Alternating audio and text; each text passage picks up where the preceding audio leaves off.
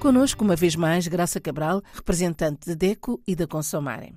Graça, estamos no início do novo ano, uma questão que muitas vezes é colocada pelo cidadão comum. Quando é que é consumidor e quando é que não é? É uma questão muito pertinente e muito frequente, tem toda a razão, Isabel. Qualquer um de nós, portanto, qualquer cidadão, veste no seu dia a dia a pele de consumidores.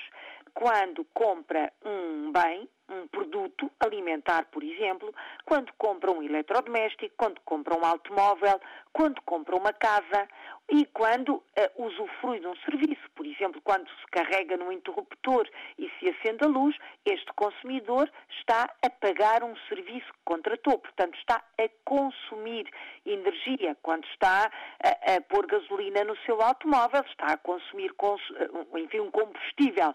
Portanto, nestes atos, nestas relações de consumo, o cidadão é um consumidor.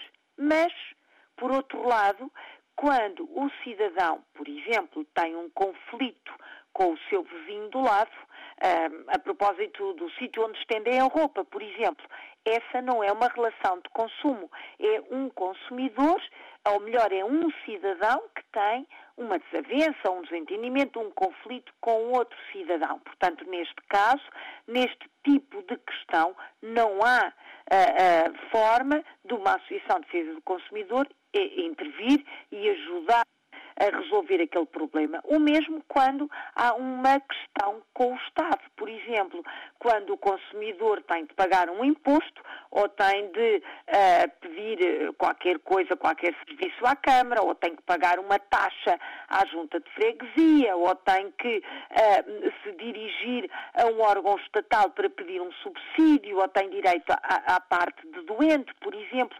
Neste tipo de situação, o cidadão, embora esteja a, a contratar e a usufruir de um serviço, não é consumidor, porque não tem uma relação com uma entidade que presta um serviço ou vende um produto, uma entidade com um fim comercial considera-se que o Estado, a Segurança Social, a Autoridade das Finanças, até mesmo a Autoridade, as Inspeções Gerais de Atividades Económicas, por exemplo, este tipo de entidade oficial não é efetivamente uma entidade que presta um serviço ou vende um bem.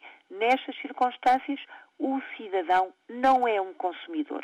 E este tem sido um problema.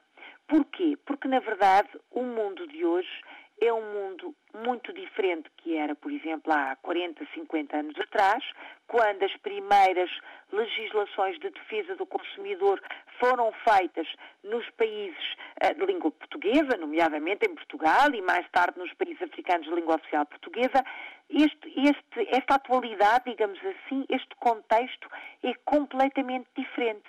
E hoje em dia considera-se que, por exemplo, as relações num condomínio ou as relações entre o inquilino e o senhorio. São também relações de consumo.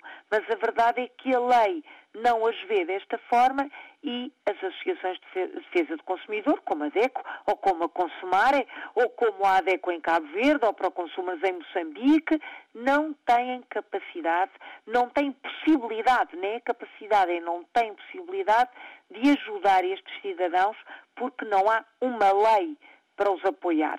O que é que gostaríamos muito, e este é o desejo que todos nós, organizações de consumidores que falam português, temos para o ano uh, de 24, este ano começa agora, uma atenção especial por parte do legislador, portanto, por parte dos governos, para efetivamente considerarem estas situações do cotidiano de qualquer cidadão como eh, situações de consumo que podem e devem ter o apoio de quem as pode ajudar.